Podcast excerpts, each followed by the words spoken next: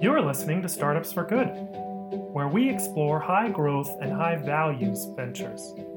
I am your host, Miles Lassiter, three time founder turned investor. Join us to hear stories of entrepreneurs. Join us to be inspired to be a founder or to work for a startup. Join us to be part of a community that believes startups can be a force for good. Welcome to Startups for Good. In this episode, I speak with Atticus LeBlanc.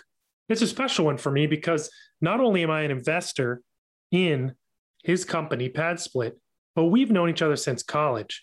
Although we were out of touch for a while, when we got back in touch and I learned about this company, I was so excited. Atticus is the CEO and founder of PadSplit, an online marketplace that leverages shared housing as a tool for financial independence. PadSplit is a public benefit corporation that has garnered national acclaim as a solution for housing affordability, creating more than 1,600 affordable units in the last three years. Atticus has been an affordable housing developer since 2008 and has presented on housing solutions at MIT, UC Berkeley, and the U.S. Chamber of Commerce Foundation. He is also the co founder of Strident Construction and Management, Inc. Atticus serves as a co chair of ULI's Urban Plan Education Initiative, co chaired the Design for Affordability Task Force in 2018, and was a member of Leadership's Atlanta's class of 2020, and is currently a volunteer with Mad Housers.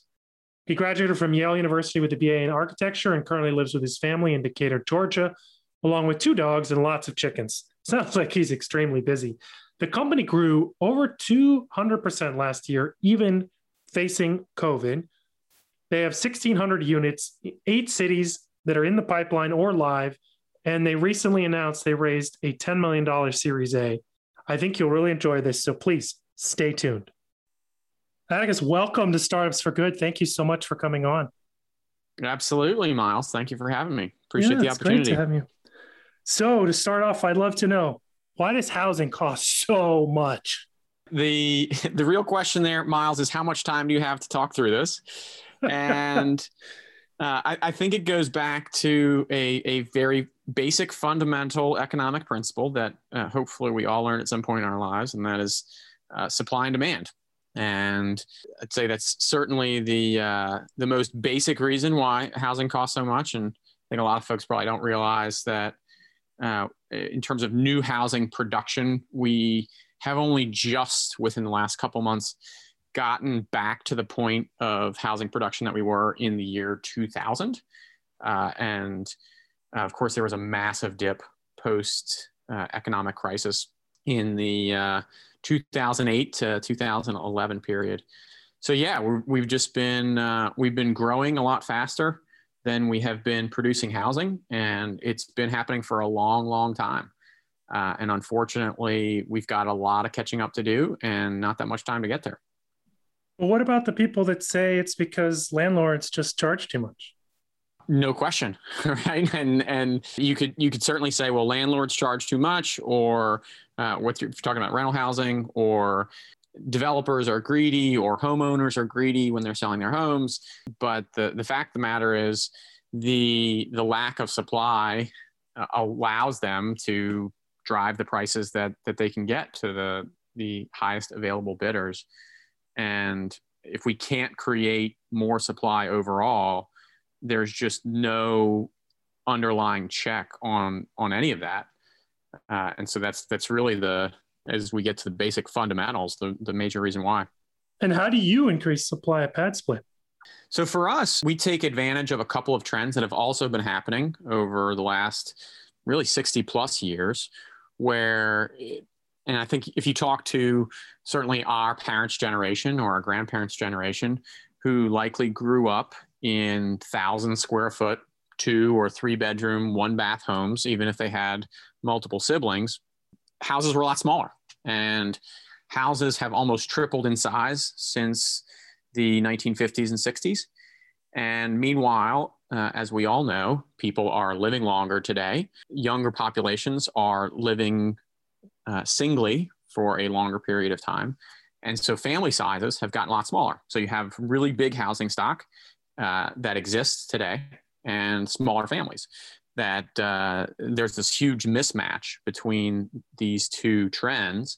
And so the way that we create more supply is you redesign those really big homes, uh, or in some cases, large apartments, to uh, account for these single person or small households uh, to share space. And, and so in doing so, we can take these larger properties and ultimately create smaller households out of them in a way that is very fast and also very cost efficient. So take a single family home and turn the dining room into a bedroom, that kind of thing? Uh, yeah, so it, it goes beyond that. Uh, in that you just look at the number of four and five or even six bedroom homes that exist and how many bedrooms in this country uh, are sitting vacant every night. And the answer is a lot more than there are homeless people in the country, uh, and a, even more than there are people who are severely cost burdened uh, renting in this country. So even if you didn't convert the formal dining room to a bedroom or the stay or the home office to a bedroom, uh, you would still have enough bedrooms and enough supply nationally to uh, uh, to create sufficient housing stock. It's just not really designed that way, and it's not designed to be shared. But what, what we do is by creating a marketplace that allows choices for these folks that are looking for an individual room and are open to sharing uh, is to be able to capture, in addition to those empty vacant bedrooms, uh, those other residential spaces like a formal dining room or like a home office uh, that are just as suitable to become bedrooms uh, as any other room. And certainly much more suitable than having to go out and construct a new building uh, or a new apartment for uh, for those same groups. And how is it different than like a roommate matching service? Uh, I'd say it's pretty significantly different in that we're uh, we take a much more holistic approach, and we also serve a population that is generally unable to qualify for any traditional market rate apartments. Uh, so if you think about uh, in most jurisdictions, an a thousand dollar a month apartment would be very affordable and really don't exist in a lot of larger, certainly more expensive metro areas and definitely on the West Coast. But even at a thousand dollars, in order to qualify to rent that apartment, you still need an income of around forty thousand dollars a year. Well, how many people, even in California, earn less than forty thousand dollars a year? And the answer is quite a lot. Uh, so, what do those people do? and they don't have the ability to go rent that apartment to share with roommates in the first place because not a single person can qualify. Uh, occasionally, you'll see landlords, particularly mom and pops, that will allow multiple people to sign onto a lease and combine their income, but that is generally the exception rather than the rule in a lot of cases. And even if they do allow that, if you're talking about a, a population that doesn't have uh, traditional stability from an income standpoint, they often don't have the, the social network of people that they can rely on to help pay their bills. And so they end up in a very housing insecure situation when that person that they've been sharing an apartment or a house with loses their job. Uh, and then, of course, their rates go up pretty significantly. So for us, uh, we combine all of those housing costs and make sure that those costs are fixed, even uh, including utilities and um, Wi-Fi and furnishings. And so all of those expenses that would otherwise go into housing costs and bundling those into one fixed cost that is then billed on a weekly basis, which is much easier to remember, uh, or even on a payday basis. So if they get paid every second Tuesday, uh, it's a lot easier for folks to budget around. Whereas the traditional market says, uh, and that traditional landlord says, okay, I want my rent on the first of the month. And well, what day of the week is June 1st or July 1st? And no one ever keeps that day of the week top of mind. Uh, and so it's much harder to harder to budget around, particularly for folks that we already know don't have savings, they don't have a buffer, and they're already living paycheck to paycheck. So for a PadSplit member, how do you help them feel safe living with strangers? Yeah, so for us, we do full underwriting on on every member that comes in. So we do a full background check on each member that comes in. And then we also do identity verification. And we're doing income verification as well to make sure that they, they have a stable source of income. And they each have a private room. Uh, they have the ability to lock their door and uh, close up their stuff uh, as necessary. And it's actually it's, it's a pretty interesting social experiment in that one thing that we've learned is I would argue that tends to be a lot safer um, for for two reasons. One, the biggest risk for individuals, particularly in multifamily housing, has nothing to do with crime. It has to do with fire, uh, and so from a fire protection standpoint, uh, it is much better to have multiple people in a home, particularly when we are requiring as part of our brand standards that we have smoke detectors inside each bedroom as opposed to just outside. We have automatic fire suppression over the stoves, uh, which is the most common source of, um, of fires. Then there's things like um, no space heaters in the rooms and we don't allow smoking in the rooms and, and those types of things. And uh, from a social experiment standpoint though it's it's a when you have multiple people who are unfamiliar with each other they tend to hold each other accountable much more so than they would in a familial group uh, or one where they they feel comfortable enough that uh, that they're not going to uh, report on bad actors. And if you have six people living in a home and one person is a bad actor, it's incredibly likely, and we've seen this play out in the past, where uh, the other five generally force some sort of social norms onto that person. Uh, or they can isolate that person. And in our case, they can rate and review the individual and bring that to our attention, and, and we can help resolve some of those conflicts as they arise. Now, you have some other non real estate related benefits for members as well. I think telemedicine, for example. Is that right? Yeah, we. So how does that work? Yeah, we do. Uh, yeah, we uh, we provide telemedicine uh, access for all of our members. We know that a lot of our folks do not have access to health insurance, uh, whether because they don't have traditional employment options that that include health insurance, or they're just young entrepreneurs. And unfortunately, when those um, medical emergencies become an issue, there's not any sort of buffer for them to uh, maintain their housing stability.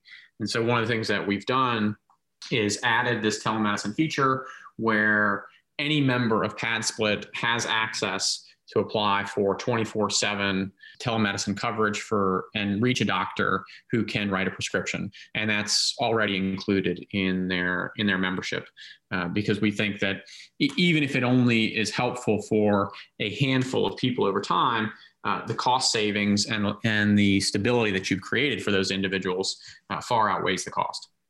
So it's preventative medicine by offering telemedicine or like preventative collections uh, on on lost revenue for the company as well as healthier tenants. It's a big win-win-win. Yeah. Yeah, exactly. So we've been talking about the member side of it. What's in it for the owner?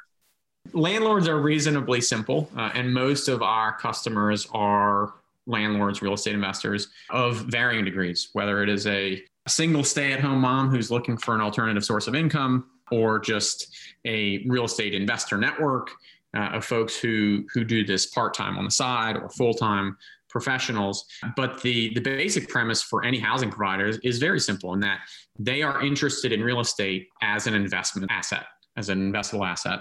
And uh, they want to return. And so for us, what what we can capitalize on because of that mismatch between the population that needs housing and the housing stock that exists is to say, okay, well, we can actually earn you significantly more income and make a home more profitable uh, by also making it more affordable simultaneously. And I understand that that may seem like an oxymoron, so I'll kind of walk you through it. The the gist is that in a market rate rental scenario, the first bedroom is always the most valuable. And so if you look at the cost of a one bedroom apartment, wherever you happen to be, that one bedroom or studio is market value. But a two bedroom unit or is almost never worth two one bedroom units. And a three bedroom unit is certainly not worth three one bedroom units. so you have these diminishing returns over time where in, when you get to four or five or six bedrooms, uh, those extra bedrooms are essentially worthless. And so what that allows us to do from pricing standpoint is to say, all right, well, we want to make that first bedroom more affordable because we know that's a bigger portion of the population that is in most need right now. And so we'll price that first bedroom at 60 or 70%, uh, even all inclusive of utilities and furnishings uh, of that one bedroom non inclusive market rate cost. And so it makes it much more affordable. But then when you add that same 60 to 70% uh, incremental rent onto those additional bedrooms, you reach this tipping point where over around four bedrooms in a single family setting, and even as few as going from two to three in a multifamily setting, you are actually better off renting more affordably by the room than you would be renting the entire property on its own. Gotcha. So, how do the incentives align for the owner with your mission of creating more affordable housing? How, how does that work out? Yeah, I mean, we describe it as we make affordable housing possible by also making it profitable. And my thesis early on when I started this company was that I had seen uh, in Atlanta uh, neighborhoods that had changed dramatically over a very short period of time, not from any major investment or corporate relocation or, or large development, but just through tens or hundreds, or in some cases, thousands of small real estate entrepreneurs who were, were doing one house renovation at a time. But when you put all of those together in one individual neighborhood, that neighborhood changed dramatically. Now, of course, there were some negative impacts of those changes, and namely gentrification and displacement of the affordable population in a lot of those neighborhoods. And so the way that that I looked at this problem was to say, well, if we're trying to solve the affordable housing crisis, wouldn't it be more effective to take those groups of people and those extremely powerful sources of investment and uh, entrepreneurship and, and just people that were motivated to financially empower themselves and their families and to demonstrate how they could both make a very good investment and improve their communities and to create affordable housing because that ultimately would i think be a much more powerful incentive than the way we had tr- we had traditionally created affordable housing. And so if you could align incentives between the people who wanted to go out there and improve the bottom line uh, with the people who needed more affordable housing options, then that could be a really powerful force that could ultimately change communities and create far more affordable housing much more quickly uh, than any other tool that we've used previously to create affordability. So, harnessing the power of the market to deliver exactly this affordable housing, which seems really great. We've talked about it, you know, what's in it for members and investors, you know, the owners of the property makes a lot of sense. But when I was first talking to you about it, however many years ago, one of my big questions was, well, what do the neighbors think, or or what is the regulatory environment? Sure. So I'm curious what your experience has been with those that that say, not in my backyard. Yeah, uh, I, I, think there's probably a couple issues to unpack here. Uh, the the first is that as long as the house is well run and well operated, there really are not issues with neighbors. If if we have a host who is ensuring that the grass is cut, that the house is maintained, and that there aren't people parking all over the grass, then there really aren't any significant issues. There's a difference between what actually happens on the ground versus someone's fear of what may happen. Uh, and it's harder to control uh, what those fears and anticipations may be of the, the boogeyman in the closet. In reality, those, those exist at a much lower rate than anyone would ever anticipate.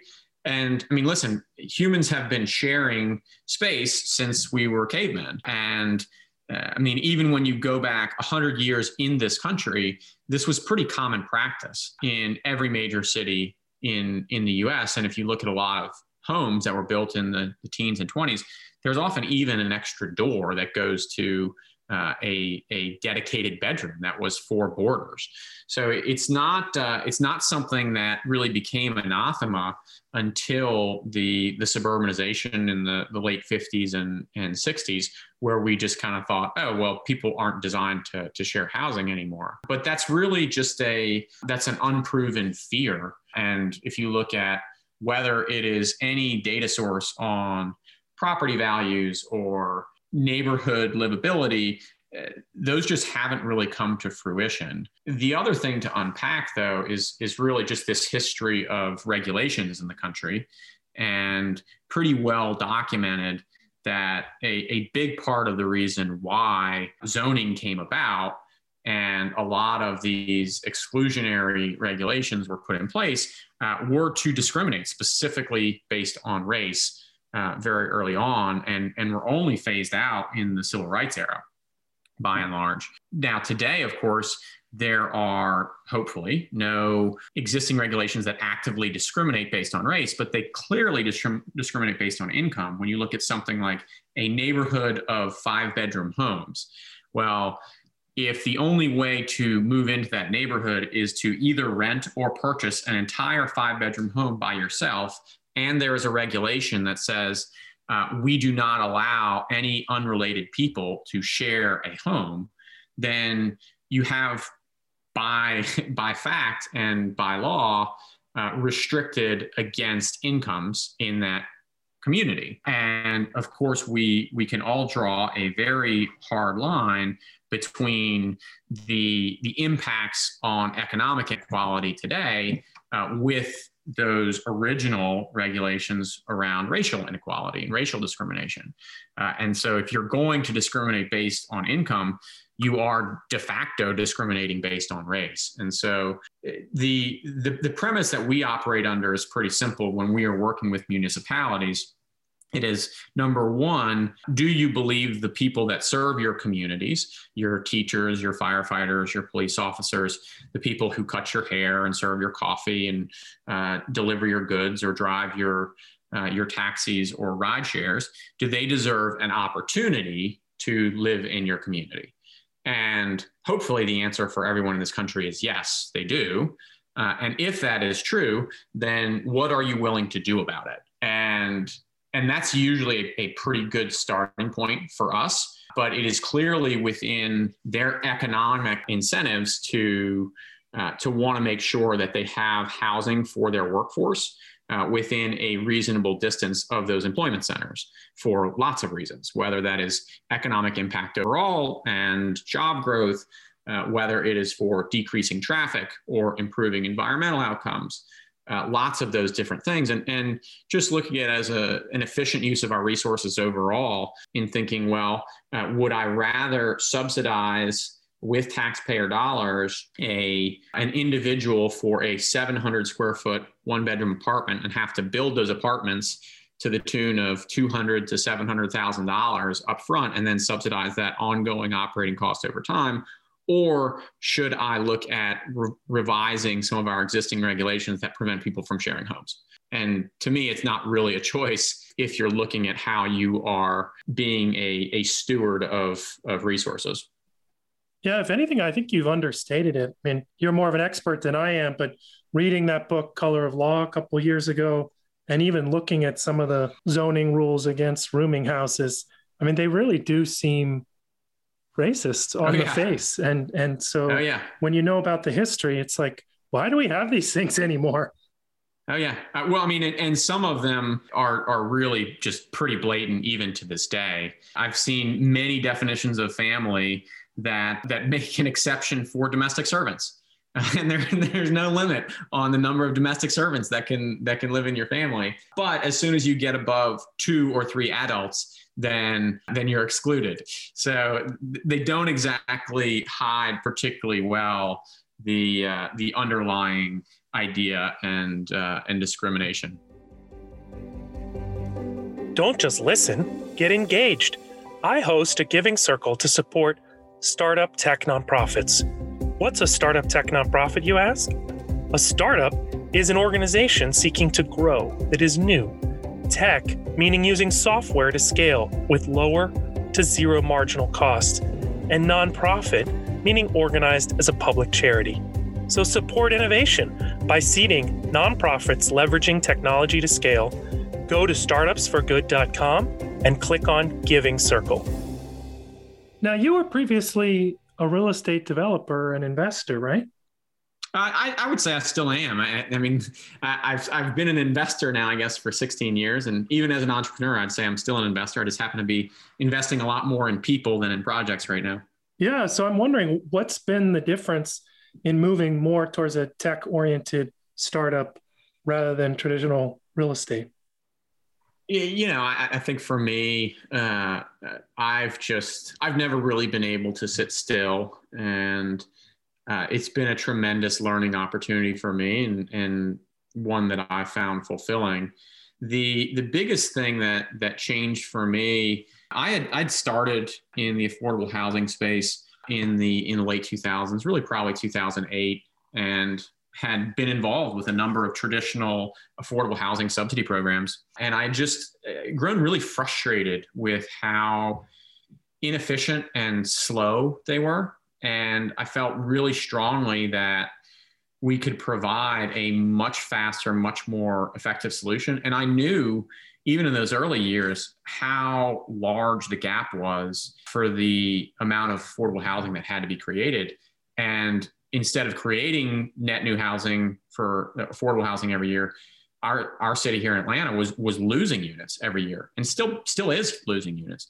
And so that's really when I became in 2016 intrigued by using technology in a marketplace to solve this issue in the same way that I had seen Airbnb blow up and Uber expand all over the place and Lyft and, and all these other marketplaces that had effectively empowered lots of different stakeholders to run their own businesses or make their own personal decisions but really just set up the framework for them to operate and and align those incentives and even though I didn't know anything about technology in late 2016, I became convinced that this world had to exist, that this product had to exist to align these incentives if we were really going to effectively solve this problem.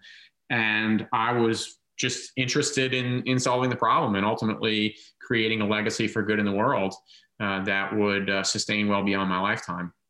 And that's uh, that's how I ended up here. And it's it's been a wild ride, but uh, but certainly a journey of lots of lots of learning. When you think about that learning, what, what would you recommend to other founders who are getting into tech startup without a tech background? Uh, jump in. That's it. Yeah, I mean, uh, certainly. I mean, there there is so much great content out there. I mean, even that's just developed over the last couple of years. When when I got interested in, I, I really started PadSplit in the the spring of 2017 and decided, okay, I need to go learn something about technology. I found a, a local incubator is a strong word, but uh, a tech friendly co working community and just started pitching and, and, talking to people about, hey, how can uh, how can I get this off the ground and who can help? Uh, and it was it was basic networking 101. But uh, since then, it's listen, you can find a, a YouTube video or uh, a Medium blog or podcast on absolutely everything right now. And what was really incredible for me was joining the TechStars Network and in, in 2018 meeting some of my founding team and a, and a CTO and just ultimately being able to build around me with some amazing people who were motivated by the mission uh, and excited to uh, excited to do something good in the world that that could be really really impactful and and grow far beyond ourselves.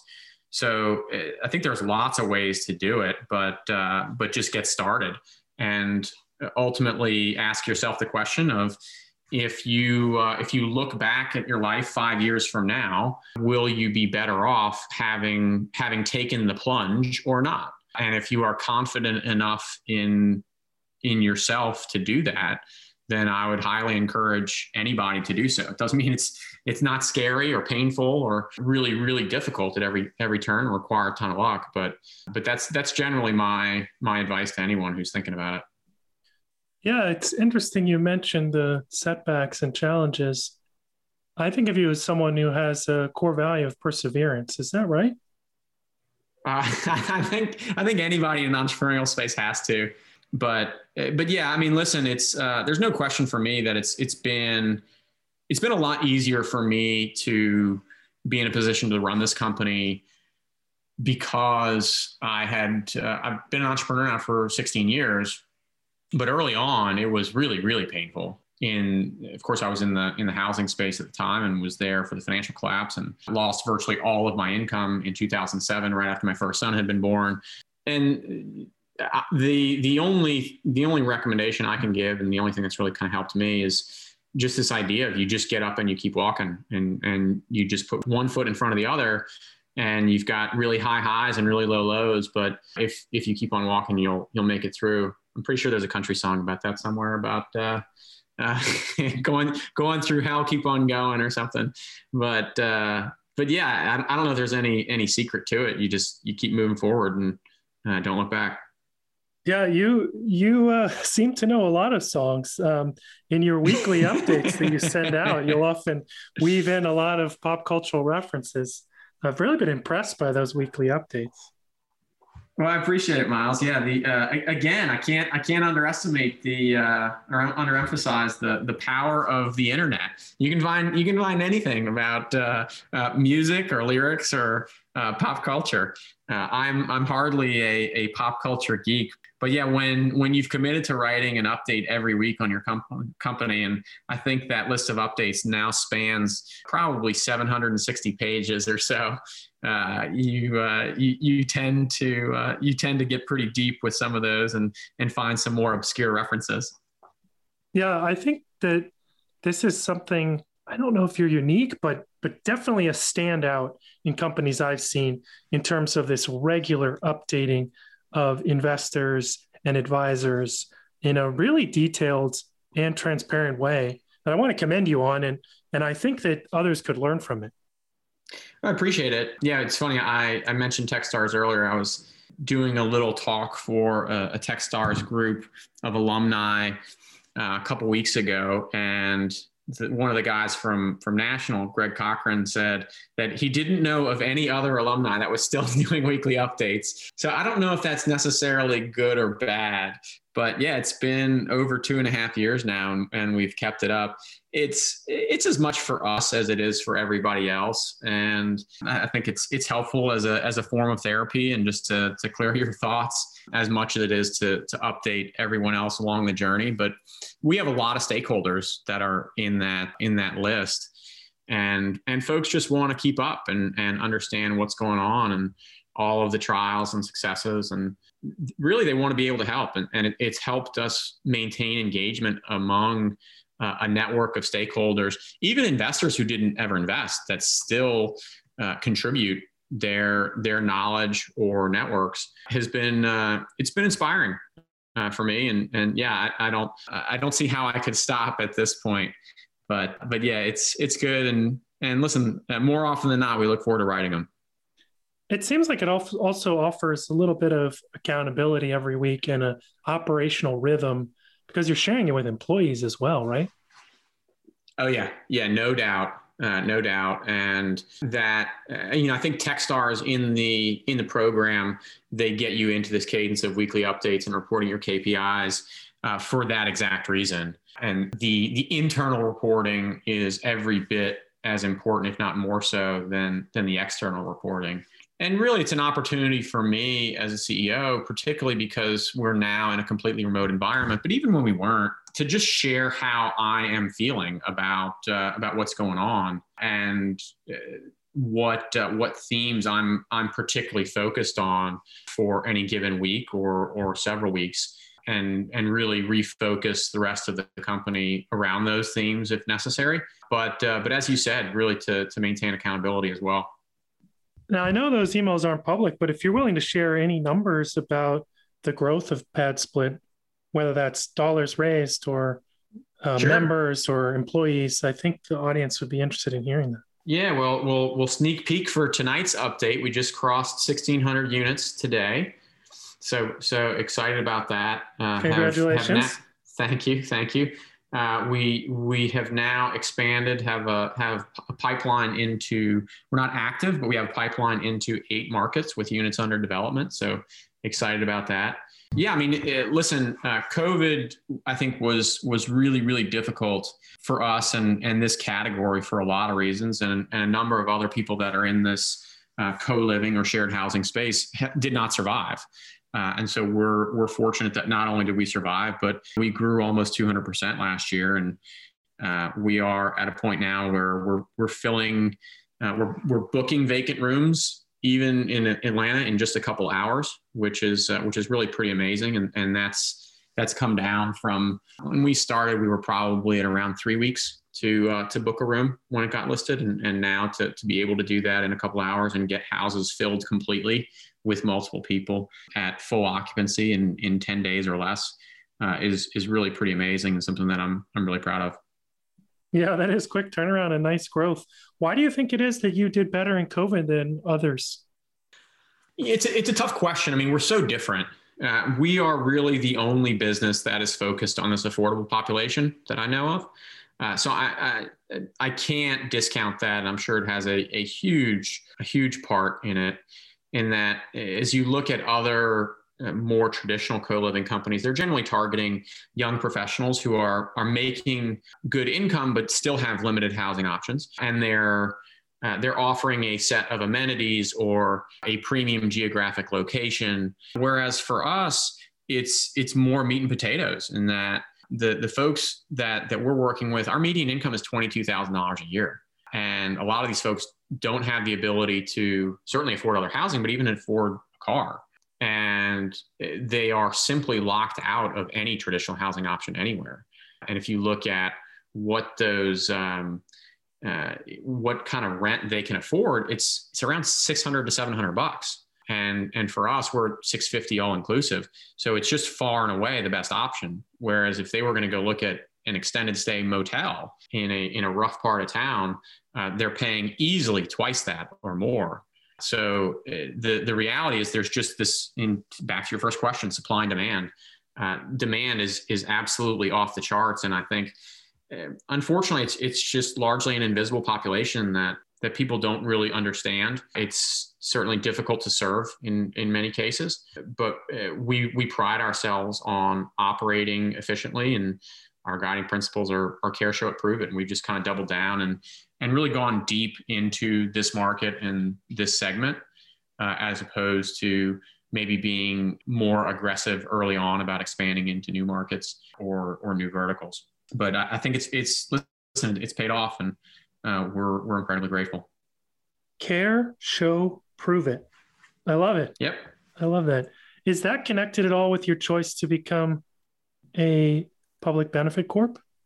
Not not directly connected. I think the the public benefit corp was first, but yeah, we wanted to really just put our put our money where our mouth was, so to speak. And we chartered as a public benefits corp when we we raised our first round of, of funding, as much as anything to signal to investors who are the types of investors that we want and, and what should they expect from us. And so, as part of that charter, we have to provide affordable housing for people who are earning less than 80% of the 80, of the area median income. And it was really important for me. I mean, as I mentioned, when I founded the company, it was because I wanted to create a legacy for good in the world. And I'm always conscious of, okay, what happens if I get hit by a bus? And either this is a, a consequential or inconsequential company, but if if the next person comes along, what what vision and what policies and procedures and protocols have I put in place to ensure that the vision continues to be realized? And and so that was that was one that was pretty basic and and easy for me to get in there. But yeah it it, it certainly speaks to the the culture that that we're trying to build.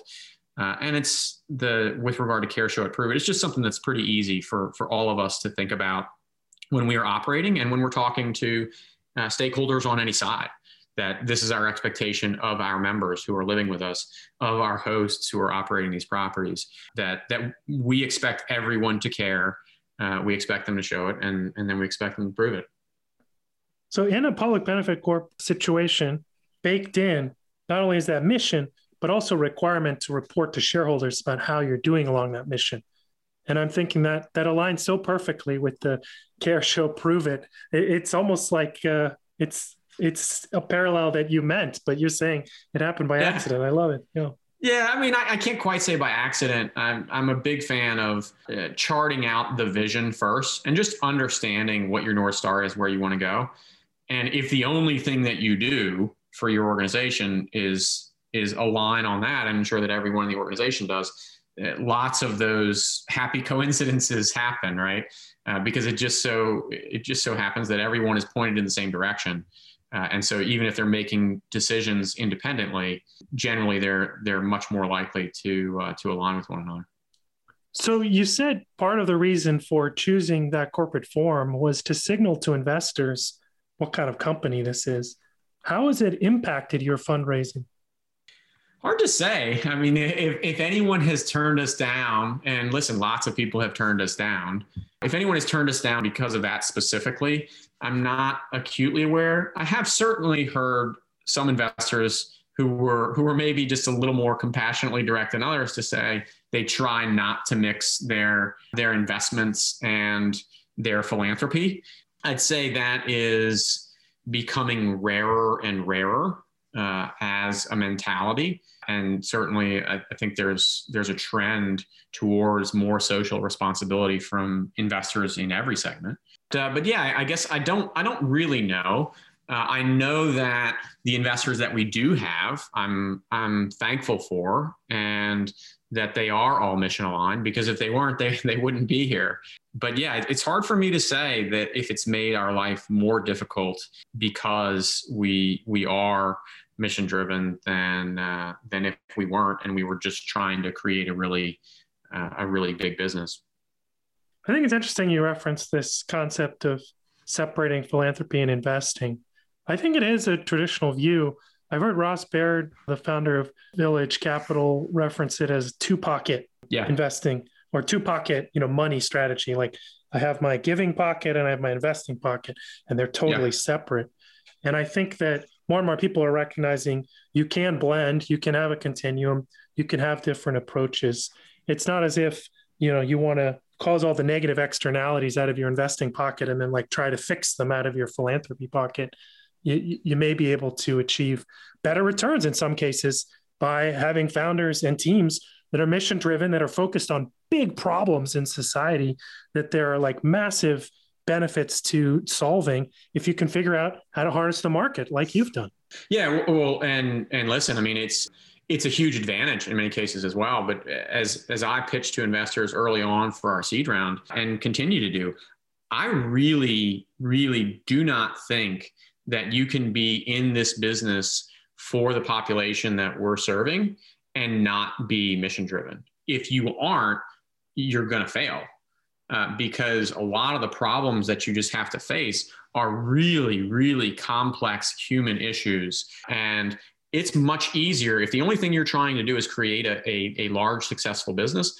Then you go focus on the young professionals who uh, don't have any troubled backgrounds, don't have any sort or nearly the same degree of mental health issues or uh, just instability overall, because there are a lot of societal problems to, to unpack there, whether you're talking about education or housing or income or family structure or, or, any of these different things and the the amount of trauma that we see among a, a lower income population is certainly much higher than it is for for a higher income group but if you're going to solve those problems well you have to care and if you don't care, you're not going to solve the problem. You're not going to address your customers' needs, and you're going to fail.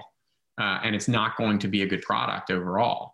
And, and so I really, for for this particular business at least, I don't think that you can differentiate between the two.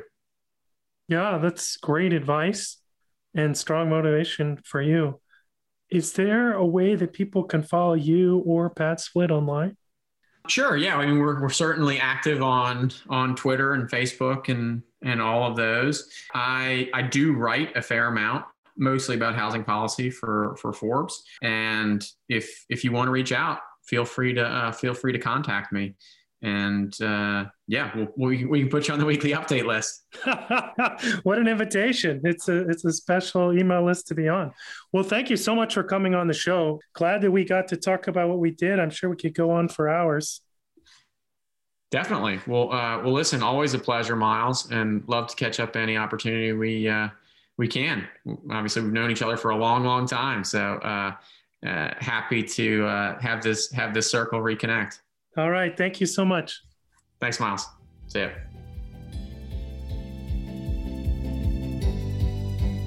If you liked what you heard today on the podcast, be sure to subscribe using your favorite podcast player. And please give us a rating and review. The reviews help others find us. You can follow us on Twitter and Instagram, and you can follow me on LinkedIn. Be sure to visit our website, startupsforgood.com. That's startupsforgood, all run together, no spaces, com. If you were inspired today and want to join our online community or our giving circle, please do so on our website